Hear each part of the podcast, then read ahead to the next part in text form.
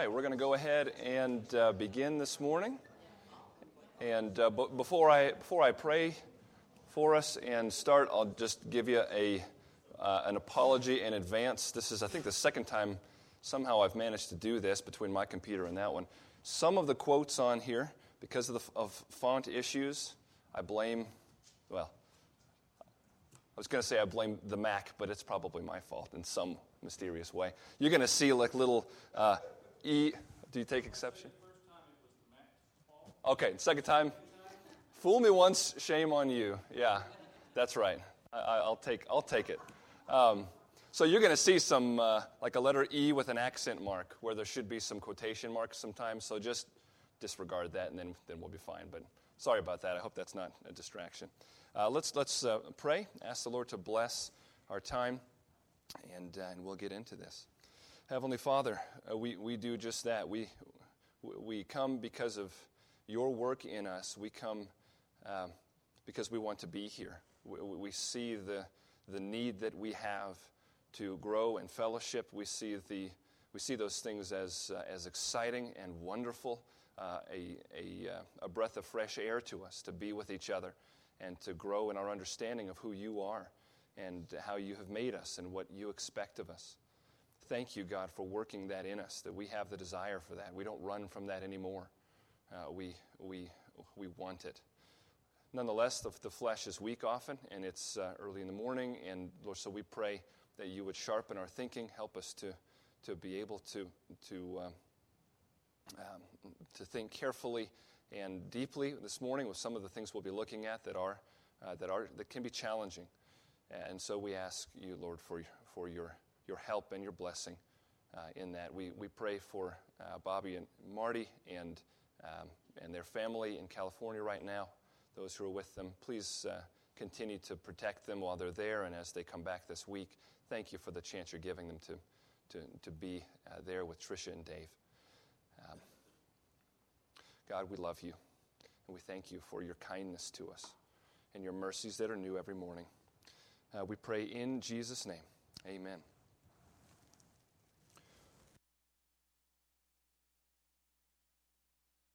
Right, so we, we are uh, finished with the Ian Hamilton study we've been doing for several weeks now, uh, and I hope that you enjoyed that.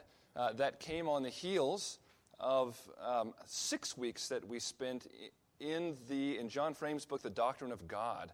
Uh, and in the, if you remember, uh, if you were here for those, what we were doing in that six weeks was we were trying to get a picture of the bigness, the greatness of God according to Scripture. Uh, as we looked at what the Bible says about God being our Lord. You remember that? That was the study, the Lordship of God. What does it mean that he's the Lord? And um, we found that to have three components. That speaks of God's control, his, his strength and power that he exerts over the creation. It speaks of his authority, and it speaks of his covenant presence with us as his creation. Um Then we went to that Hamilton study and, and spent some time thinking about how does a big picture of God flesh out in our just our day-to-day living? How does that affect our worship? How does it affect our, our trust in him? Uh, these sorts of things. We come now back to uh, to a uh, a specific study of God some more here, and this is going to jump to kind of harken you back to early January. I don't know if we can put it up on the screen here.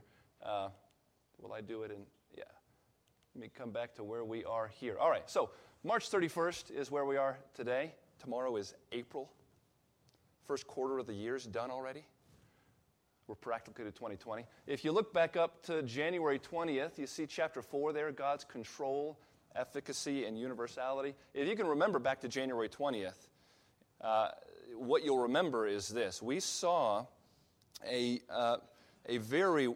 Um, broad and deep uh, presentation of what the Bible says about the extent to which God's in control of his creation. Uh, and we we thought about it in two terms. How strong is his grip? Is it possible for him to, to involve himself in something, but for it to sort of slip through his fingers or wriggle out of his, of his grasp? And then how far does his grip extend? How far does he actually engage in uh, sovereign control over his creation.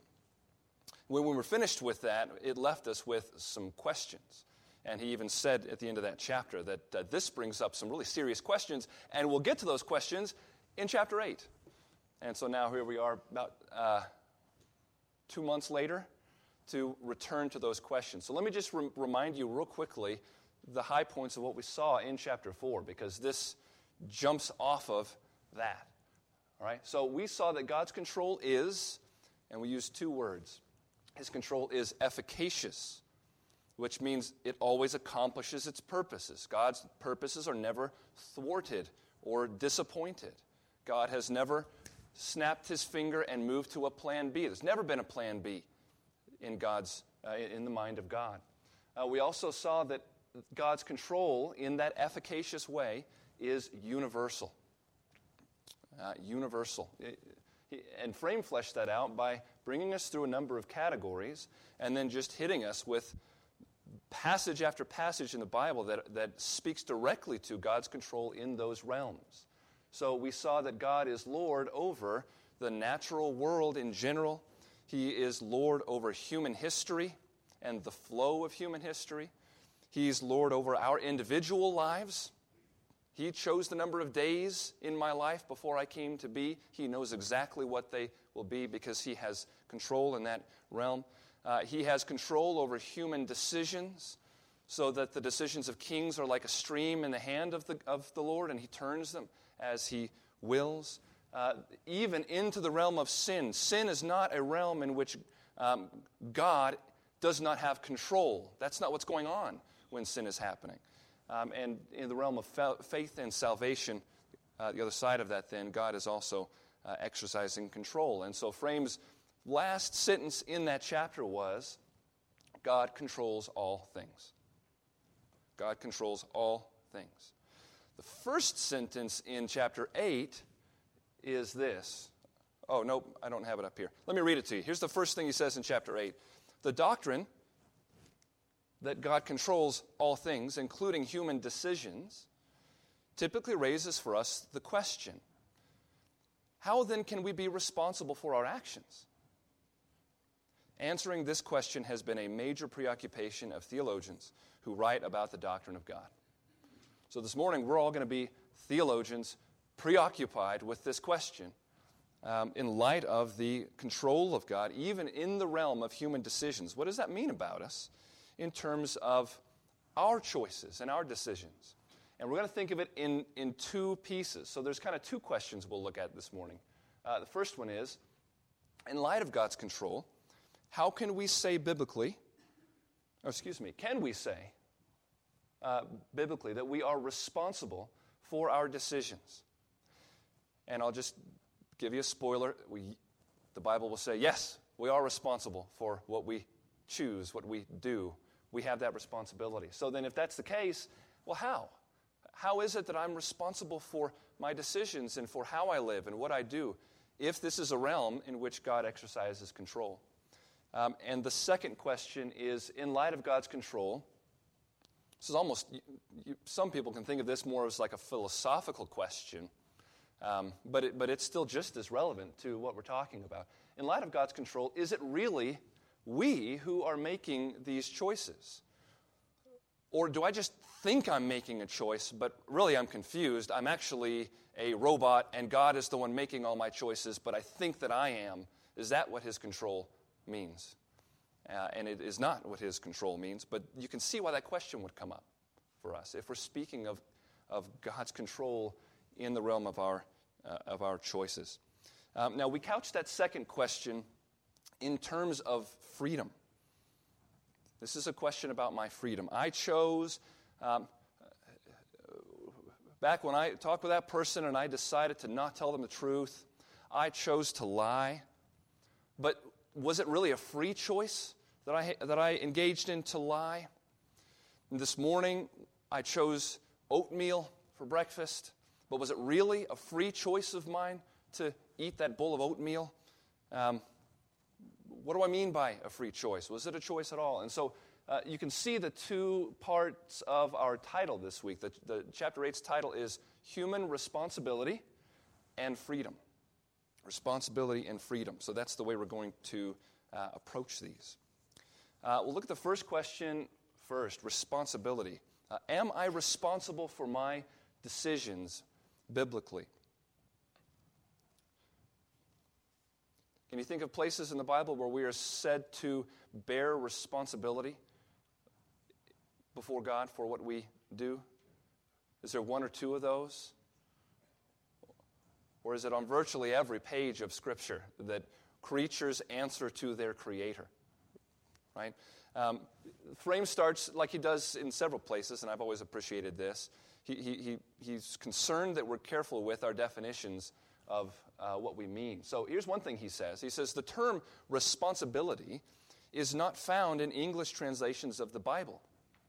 So if we are to use the term, doesn't mean we can't use the term here, but if we're going to use the term, we need to link it to some biblical concepts and teachings so that we know exactly what we're talking about and what places to go uh, in God's Word. And one biblical concept that Frame raises for us to use Uh, in order to think biblically about this question, is the concept of accountability. That is a, a term that's used in our English Bibles in these in these senses, accountability. Um, and in those terms, the Bible's answer to this is a very clear one. Are we accountable to God for our decisions? The answer is yes. Yes, we are. Um, Frame says this, human accountability means that human beings are subject to God's evaluation, and are therefore under obligation to obey His commands and observe His standards. It presupposes that God is the judge, the supreme evaluator of our conduct. So when we look into the Bible on this issue of responsibility in terms of being accountable to God, uh, we find that the biblical authors um, are very much aware of this reality in play. And there are so many places we could go to see these sorts of things, but let me put several of them up here for you. Oh, my. And that's even smaller than I intended. So this is Matthew twelve thirty-six. Can you actually read that out there? I'm sorry. Um, I did go through and work to try to make things larger than they seemed on my screen. So here's what Matthew twelve thirty-six says. Uh, I tell you, this is Jesus speaking, on the day of judgment, people will give account for every careless word they speak. I mean, we're going we're seeing each of these in this con- this general concept of authority, but every one of them has some fear in it. This one is certainly uh, no exception, right? People will give account for every careless word they speak. That that assumes an accountability with this one who is our judge on the day of judgment. Um, First Corinthians ten thirty-one, uh, ethically neutral actions like eating and drinking are We're, said, we're told to do those things even, to, the, uh, to God's glory. There is accountability as to how we conduct ourselves in our eating and our drinking. Colossians three seventeen uh, says, everything that we do must be done thankfully in Jesus' name. Uh, Frame says, practically every page of Scripture displays God's sovereign evaluations of human attitudes, thoughts, words, and deeds. Now, this next one is interesting all by itself. If uh, we need to think about it for just a second. We are even responsible for what we are. We are responsible to God for what we are, not just what we do. So he says, uh, we did not, in- see if you agree with this. I'll break it into a couple of parts. We did not individually make ourselves evil by nature. You agree with that? You were born sinful in your nature. Did you do that to yourself? Did you decide that? Is that a choice that you made, or is that just what you are and what I am? We did not individually make ourselves evil by nature, but we are responsible for that evil anyway. Our inheritance from Adam is not the result of our individual choice, but we must bear the guilt of it. The Bible, especially in Romans, is very clear about that reality. And in fact, it, it, it uses that truth as the basis for what God is doing in Christ. Because that's the same way He operates through His Son. We are not responsible in any way. We did not make any choices connected to what Jesus has done in giving Himself as a ransom and in rescuing a people for Himself. But because of the plan of God as these things unfold, uh, God causes my sins to fall on him and imputes his righteousness to me uh, because he represents his people to God.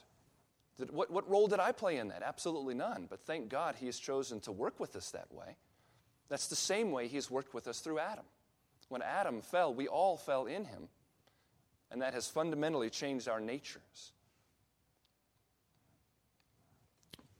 But we bear responsibility for that as we stand before God.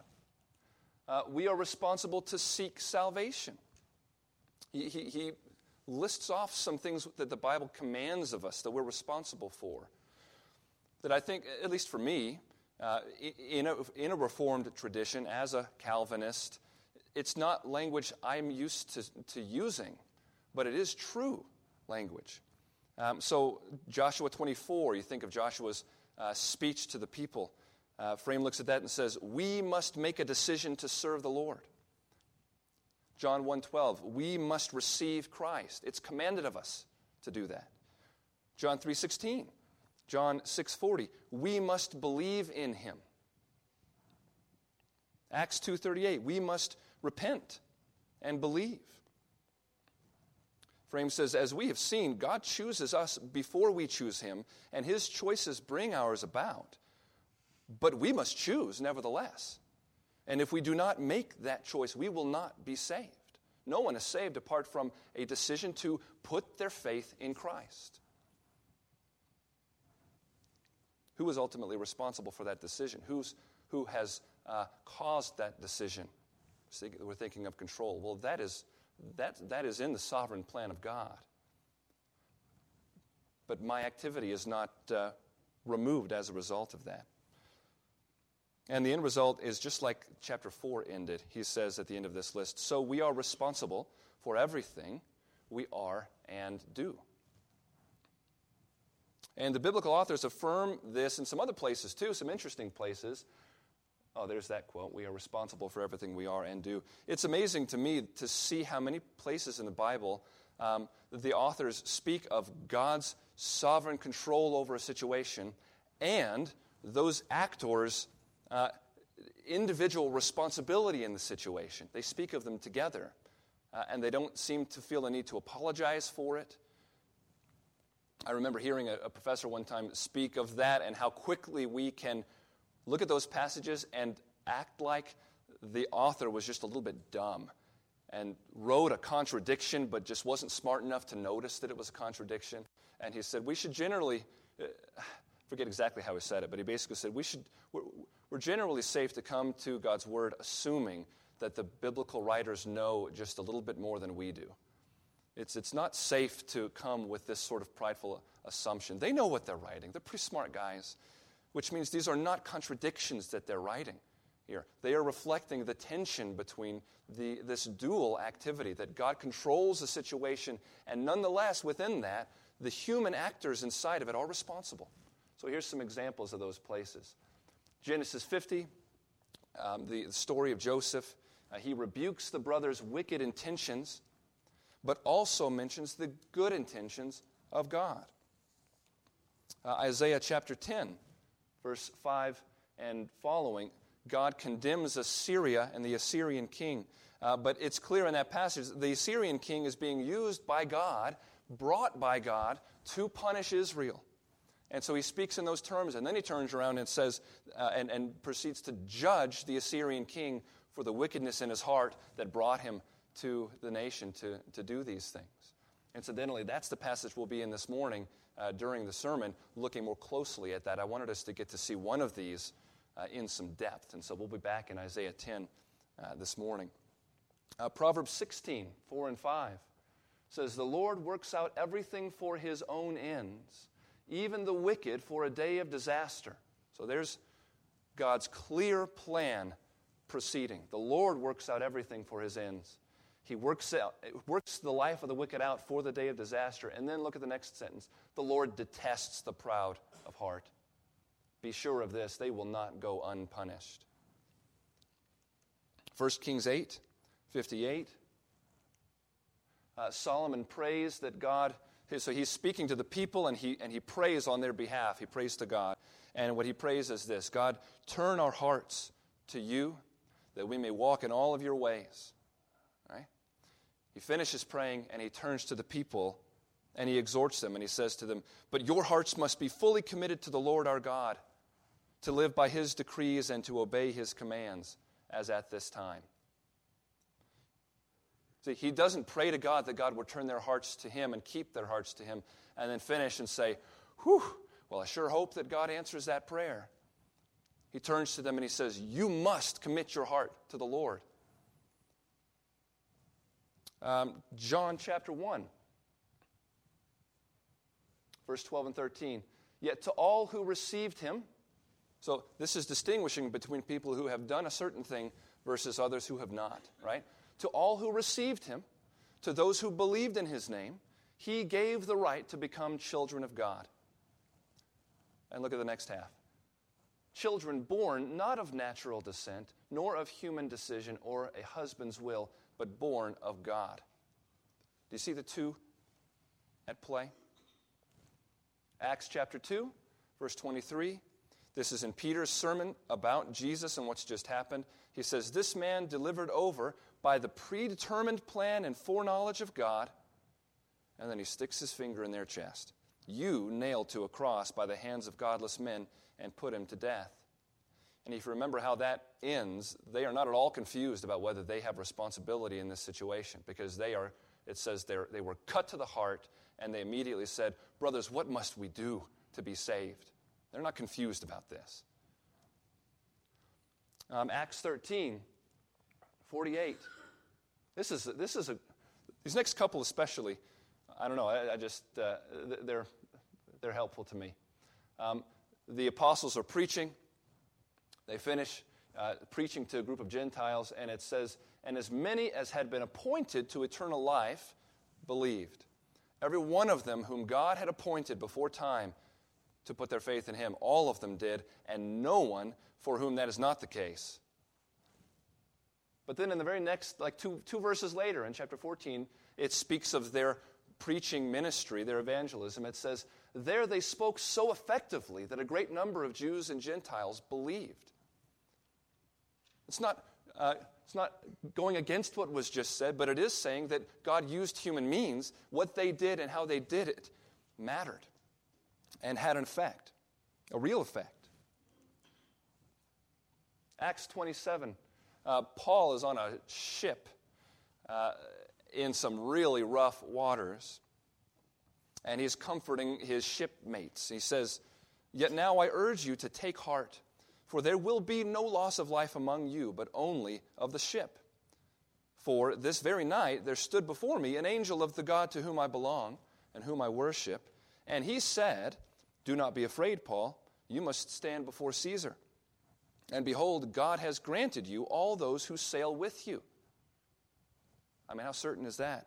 So take heart, men, Paul says, for I have faith in God that it will be exactly as I have been told. And they get nearer to the land.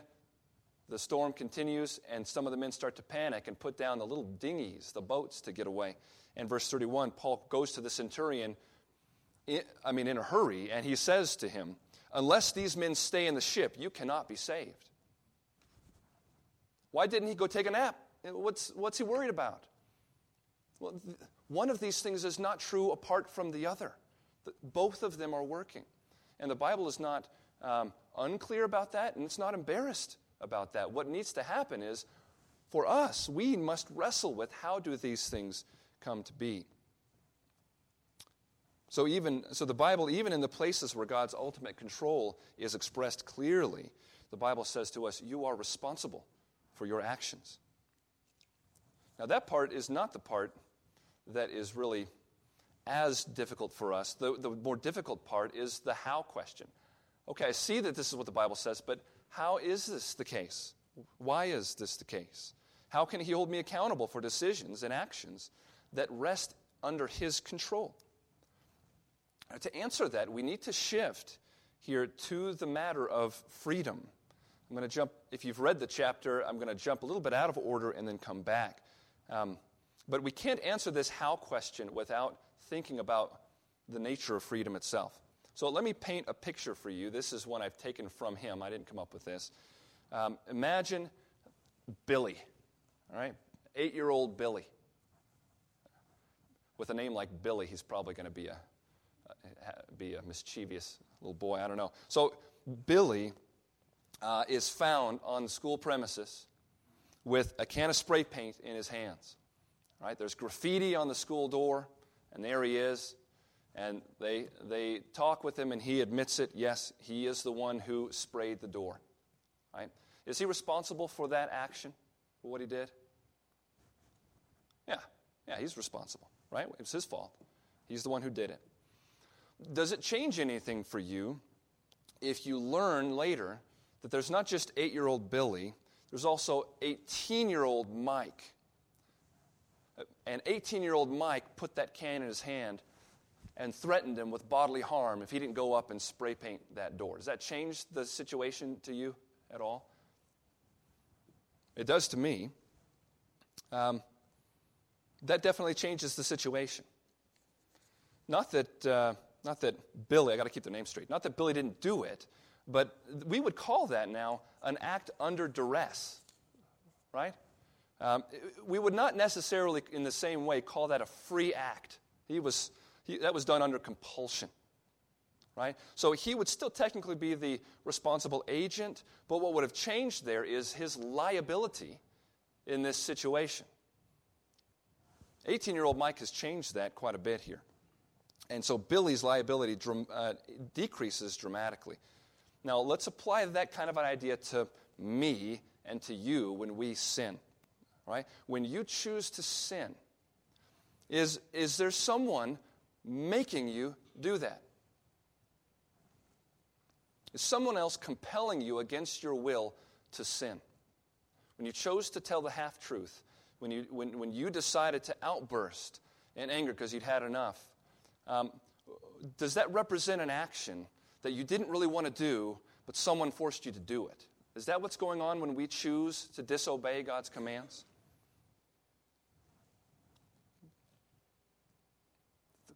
What's your what's your experience? I think the obvious answer is no. I'm not being compelled to, to lie or to sin some other way. Mm-hmm.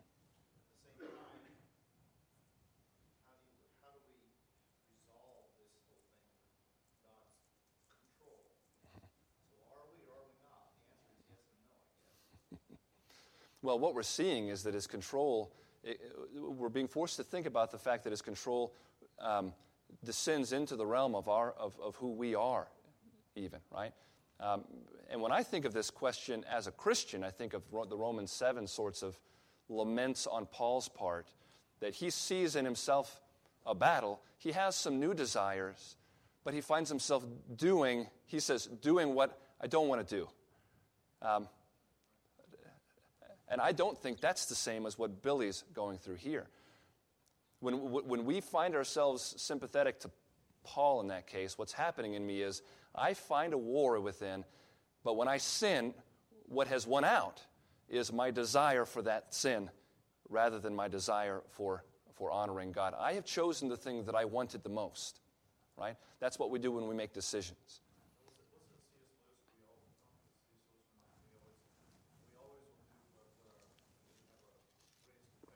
That's exactly right. That's right. Our will is led and guided by the affections. Jonathan Edwards wrote, writes a lot about that, too, and is is pretty, um,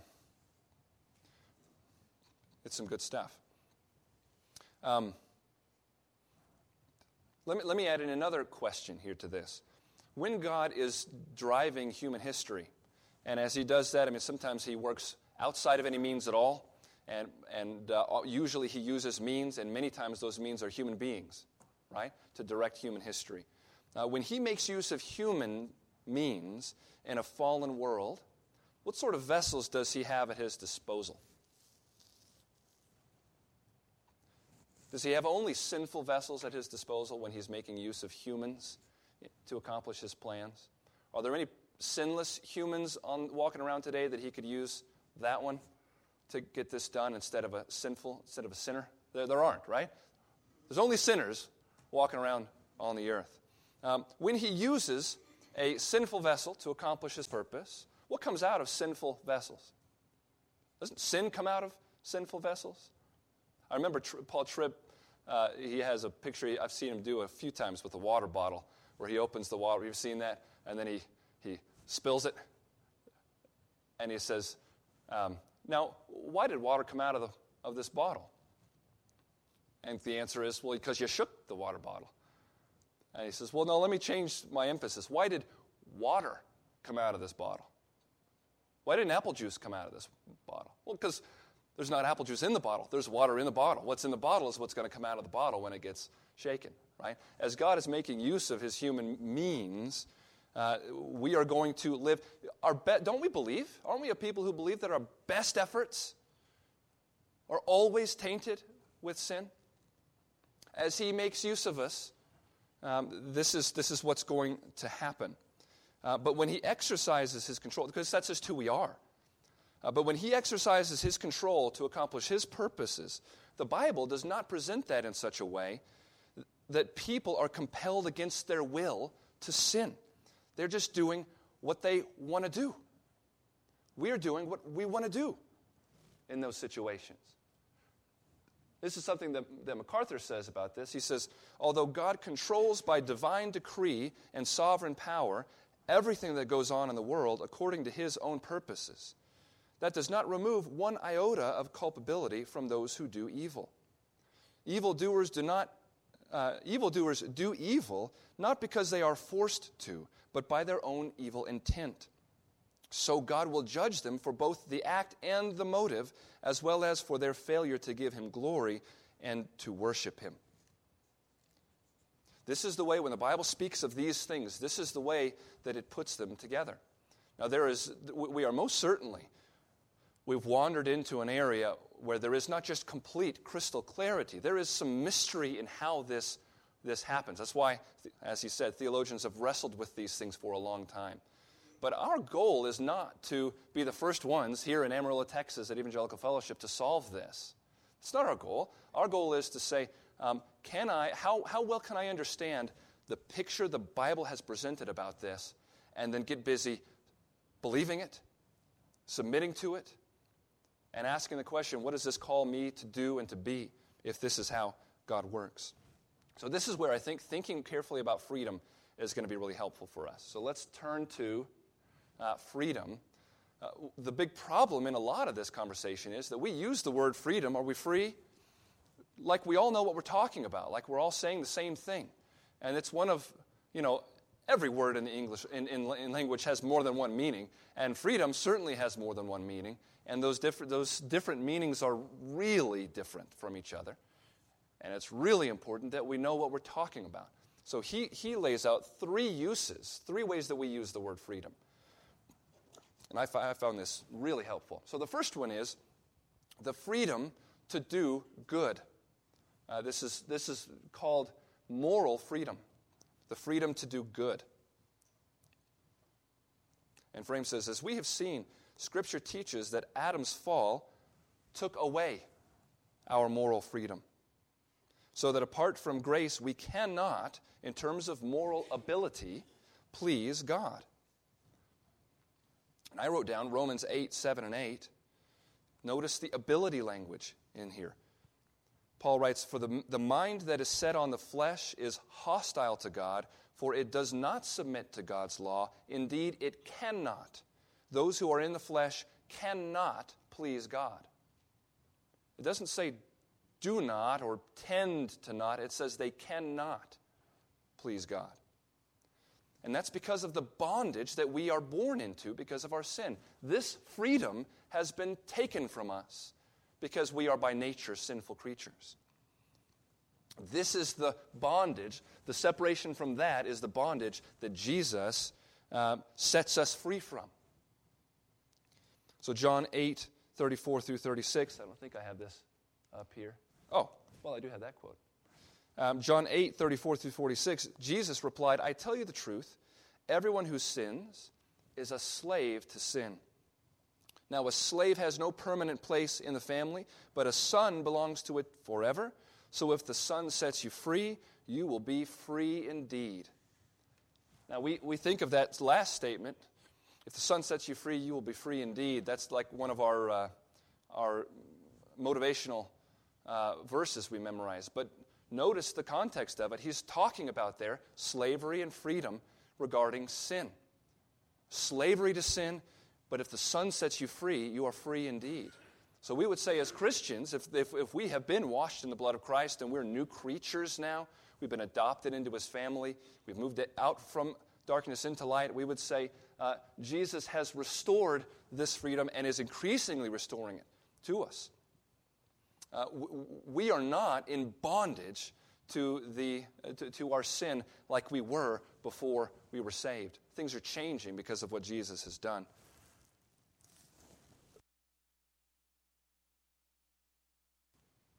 Um, he says, Frame says, moral freedom is the most important kind of freedom mentioned in Scripture. However, it is not a condition of moral responsibility. And here's what he means by that. Those who are enslaved to sin are still morally responsible for their sin, just like those who are free in Christ. So losing my moral freedom does not mean that I am no longer morally responsible. So think of that. Here's a category of people, all mankind without Christ, that lack this freedom and yet will answer for what, who they are and what they have done. Right? So there's one way that we use the word freedom and that the Bible uses the word freedom, but that's not the one that we usually mean when we're asking these questions of, am I, am I really uh, free to, to make my choices in light of God's control? That question is wrestled with by these second two definitions of freedom, right? So the second definition of freedom, in terms of the way we use the word, is called compatibilist freedom. And this simply means if, if I am free in the compatibilistic sense, I'm free to do what I want to do. When I make my choices, I, they are a genuine reflection of what I want. I'm not being forced against my will. And if I'm not being forced against my will, then I can say this is a free choice. Billy's choice was not exactly a free choice in that. He could have decided to take the pounding, but he's eight years old, I understand. Right? He wasn't quite free in this sense. He wasn't doing what he wanted to do. But when I choose to do the things that I do, if there's not a gun to my head, I am doing what I want to do. Um, several uh, pictures. Ah, oh, and see what Mac did again, even to the quote here. Luke six forty-five, um, the good man brings good things out of the good stored up in his heart. Well, he used a different translation. Let me read what you can see. The good person out of the good treasure of his heart produces good. And the evil person out of the evil treasure produces evil, for out of the abundance of uh, the heart, the mouth speaks. All right, we're familiar with that, with that passage. What is that saying about me? It's saying that what comes out of my mouth wasn't forced by someone else to come out of my mouth. It came out of my mouth because that was what was in my heart. That's what I wanted. Um, if this is true, then what we're saying when we speak of ourselves as free is we're saying that we speak and act according to our character. It's not a completely undetermined thing that I do. I don't just speak or act for no reason at all. I speak or act as a result of who I am, of, of my character. Um, and this is the way we think of everyday sorts of freedoms. In everyday life, we regularly think of freedom as doing what we want to do. Isn't that the way we, we think of these things? Compatibilist freedom means that... E- I don't think this is up here. No, it's the next one. Compatibilist freedom means that even if every act we perform has a cause outside of ourselves, like a natural cause or the will of God, we are still free in that we can still act according to our character and desires. There is interplay here, but it does not strip from us um, our desires and our character as, as an agent in the world. So here is um, kind of a big quote. I hope it's even barely... Re- oh, that's not too bad for the font size. Frame says, th- this might take some chewing on. This is a little bit, this is probably the, this is the only kind of deep quote I put up on, on here for, from Frame. We saw earlier that moral inability does not remove moral responsibility. Remember we just talked about that? Um, our study of compatibilist freedom can help us to see part of the reason why. Moral inability is simply the character of unregenerate human beings. They are free in the compatibilist sense to do what they desire to do, though their desires are evil. Moral inability does not in the least lessen compatibilist freedom, so it does not lessen responsibility. So this is the second u- second way we can use the word freedom as a, in terms of compatibilist freedom, the freedom to do what I want to do. Now there is another way that the word is often used, and that we can sometimes even by default think about freedom, um, that we're going to see is a really big problem, right? This is this is this is not. Uh, well, anyway, I'm giving away the farm here. The the third way that we can speak of the word freedom is by what we call libertarian freedom. Libertarian freedom. This is the belief that the human will has an inherent power to choose with equal ease between alternatives.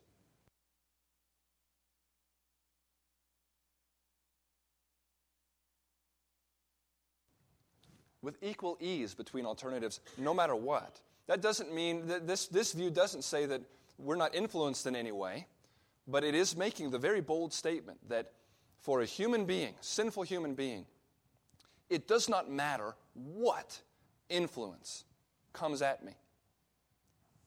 Doesn't matter what influence. If it's a direct influence from God, it might be powerful, but I possess the ability and the freedom to, at the last second, eh, nah, choose something else. There is no influence in existence that can... Um, as a result of which I can be sure something is going to happen. I can always choose something else. Ultimately, the will is free from any necessary causation. Uh, this even gets into the realm of my, my character and my, my inmost desires, my nature. Those things cannot determine my choices at all. So they will say, we always have the freedom to choose contrary to our character and desires, however strong. The will can therefore make a decision contrary to every motivation. Now, I hope you can already see some of the problems that this would create, and we're going to look at them. Uh, but here's, here's probably the biggest problem with those who hold this position. They insist that this being the case, if we don't have this kind of freedom at any given moment, then we're not responsible for what we do. If we do not possess this level of freedom in a decision, then we cannot be held responsible for our choices. Now just think very carefully about what that means. When we're thinking about the notion of God ordaining a thing to happen, before the foundation of the world, He has declared the end from the beginning, and it will be. Right? Under this, this vein of thought about human freedom, He might ordain a given event or outcome, but He cannot authoritatively ordain the means that He will use to bring that about. Because what does He know about what Abraham will decide to do at the last second? He can't finally determine those things. So what we have here then is a God who is all through history having a, a general plan and then having to react to human decisions, whoop, ping, and ping it back To, to finally get to His plan. Maybe that maybe in this line of thinking, God's ultimate purposes will prevail, but God is going to have to do a lot of correctives. And, and He doesn't talk about it in here, but it's always struck me that if that's the case, I, I don't know how anyone can hear, hear that and think, yeah, I'm really free in that. Because what that means is that my decisions really don't mean anything. I'm going to do whatever I want to do, and God's going to just poof, knock it back wherever wherever He's going, right? My my decisions then are useless if this is the way that it works. Uh, so I've never understood how this makes some people feel better about being a being a free creature. Uh, but this this is a big problem as we think about the authority and sovereignty of God um, and this, the concept of Him being eternal and His decrees being deter- being eternal. So we're, we're going to go. I'm going to give go, go through some of the uh, critiques uh, from the chapter here. I think I have six of them. Six of them. Um, first one is this. all the biblical data from chapter four is incompatible with this idea of libertarian freedom. All of the places where God made the claim that he turned things this way and that according to his will and that none could, could stop him. We looked at thirty-five passages in all of those little subcategories. Let's go over those thirty-five again. Just kidding. Let me give you four of these. These are the general ones, um, not talking about the specifics of sin or human decisions. Isaiah fourteen twenty-four, surely as I have planned, so it will be, and as I have purposed, so it will stand. Hear these and just ask yourself the question, how important does it seem to be in the mind of God that humans would have the um, eternal freedom to uh, to operate outside of... You see what I... I just don't hear that being a big priority in God as I read him say these things. Isaiah forty-three thirteen, also henceforth I am he, there is none who can deliver from my hand. I work, and who can turn it back? Well, apparently all of us can, if we just decide to. Right? Daniel four thirty-five, all the inhabitants of the earth are accounted as nothing, and he does according to his will among the host of heaven and among the inhabitants of the earth, and none can stay his hand or say to him, what have you done? Um, Psalm one fifteen, verse three, our God is in the heavens, he does all that he pleases. Um, so this is the first uh, critique or problem to put up here. All of those things that the Bible says about God and what he does in human history, they don't match up with this concept that we have this, this ability. Um, number two, Scripture condemns some people for acts that were clearly not free in a libertarian sense. And the best example of that is of the decision of Judas to betray Jesus, the, the decision that was clearly prophesied beforehand, um, and that he went and, and did. And frame, he quotes a guy named Greg Boyd, if you've heard of him. Greg Boyd is one of the leading proponents of the result of this libertarian freedom idea.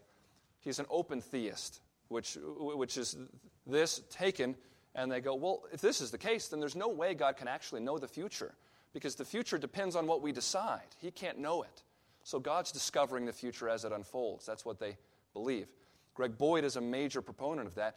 Even he writes about Judas's decision to betray Jesus and says, um, um, yeah, this decision was not a free choice in this sense. It was not free. But see, the problem with that is that the Bible turns around and condemns Judas for it. Jesus said it would have been better for him if he'd never been born, right? So here you have at least one time where a clear, clearly a decision was made that was not free like this, and he is being judged by God for it. But under their idea, God, God can't judge him for it if he didn't have this kind of freedom. So that's a problem. Number three, we don't even do this in our own civil courts. The justice of man doesn't require something like this. You can imagine a, a bank robber coming up before the court, and the task of the prosecution, that in order to declare him guilty, you have to show that his decision came out of no influence inside or out. He just decided to, or else he's not, he's not to be held accountable for it. That, that, doesn't, that doesn't mesh with any sense of justice. Um, number four, Scripture teaches that in heaven, we will not be free to choose to sin. Right? Do you have a picture from your Bible that after Christ returns and we're glorified, that that, uh, that there's some potential for some problems to come up there? We might, in spite of every influence, just decide to, to go away again, or has God seen to it that that will be in the past? So if that's the case, then what we have here is a situation where in our highest state of human existence, we will, we will lack a freedom that we possess now. That, that, that's hard for me. I read, I read uh, a guy once, a very popular Christian fiction writer, uh, Ted Dekker. I don't know if you've read anything of his. He's, his story, he's got some pretty cool stories. But the guy, so at the end of this book, they had an interview with him.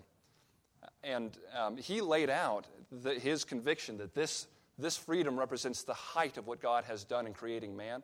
And so his perception, he, he, he laid it out there very clearly, that he thinks what's going to happen is all of eternity is going to be this process of of fall and redemption, fall and redemption. So Christ will come back and save us, but we're still going to have this option at some point someone is going to choose to pull the trigger and plunge us into sin again. And then God, there's going to be another round of, of history and redemption. And but it's, this is going to happen eternally because we have to always have this level of freedom to be humans. So there is no hope of the final tear being wiped away ever. And he he felt very pleased with this because for him what matters most is that we would be free like this, that no one could tell us what to do. That's what matters most. And he's willing to pay a high cost for that. Uh, number five, this idea rejects the clear sense of Matthew seven, fifteen through twenty, and Luke six, forty-three through forty-five. These are the places where Jesus says things like, um, the good tree brings forth good fruit. The bad tree brings forth bad fruit. He's not talking about trees there, is he? He's talking about people. And the whole point is, an evil tree cannot just decide one day, in spite of any influence, to pop out a good fruit. That's not the way this works. We have, there are determinations on what we do. And this does not mesh with that concept. Uh, number six, not even God possesses a libertarian freedom, since God always must act according to his own nature and holy character. Does it say of God that he just consistently chooses not to lie, or does it say that he cannot lie?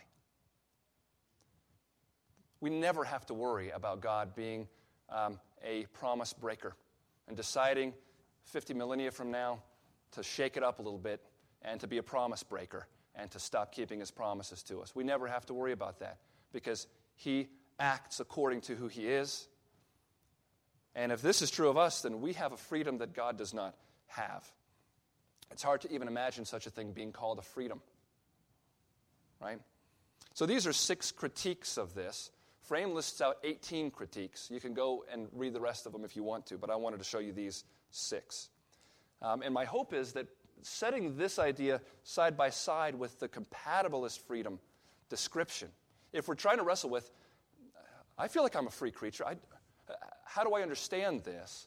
My hope is that putting them side by side helps to make this very clear, how one idea of freedom is simply impossible, not just untrue, but impossible, while the other reflects what we're already naturally aware of in us, that God's purposes are working, and as he works, he works by means of uh, of our purposes.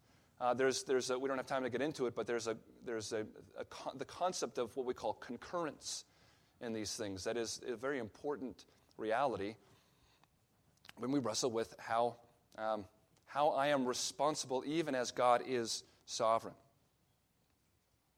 Um, so, in, in rejecting um, that understanding of freedom, what are we to say then? So I've got three sort of concluding statements, and then we have a minute for some comments or questions. Here's number one.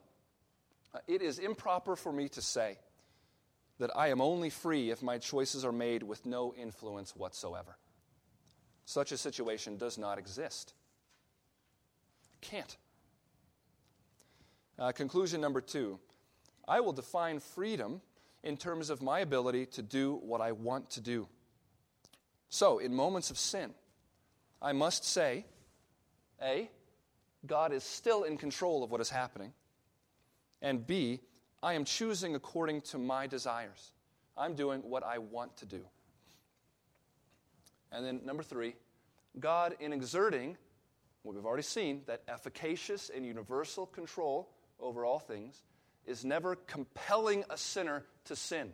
Sinners sin because that is who they are. It's important that we be able to, with confidence, say something like that. What's difficult about it is that there is mystery here. There is. But we must be able to assert such things, lest we blame God for what is, what sin is happening in the world, or say what Paul anticipates. Well, then, who? Why does he still find fault? Because who can resist his will? Remember, Paul anticipates that very question in Romans. And all he says is, on the contrary, who are you to answer back to God? Right? It's not like Paul never saw these struggles coming. It's that he knew we had no business thinking ourselves in a place to be able to, to, to question. Um, last, ooh, that's dark. Uh, this is Carson. Uh, I'll close with a quote from Carson. Uh, God is absolutely sovereign, but his sovereignty never functions in Scripture to reduce human responsibility. Human beings are responsible creatures. That is, they choose, they believe, they disobey, they respond, and there is moral significance in their choices. But human responsibility never functions in Scripture to diminish God's sovereignty or to make God absolutely contingent. So there's the, the blending of these things. And I would just close with this question. Does, where you are right now in your thoughts about God and how he works, are you able to assert the first part of that number two? That you choose, you believe, you disobey, you respond, and there is moral significance in those things. So there is a weight behind the commands of Scripture.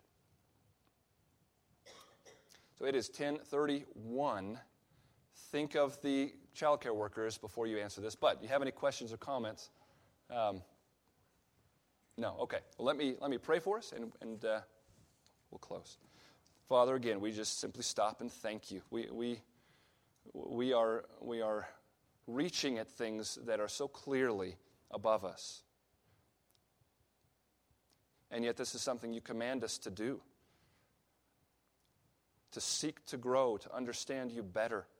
You are, uh, you are a mystery to us, but you have not left us without revelation concerning your ways. So thank you, Lord, for these chances you give us to be confronted with your self-revelation. And, Lord, give us a heart more and more that always our instinct is to submit to who you tell us you are and to always and everything to praise you for who you tell us you are. Thank you, Lord. We pray in Jesus' name. Amen.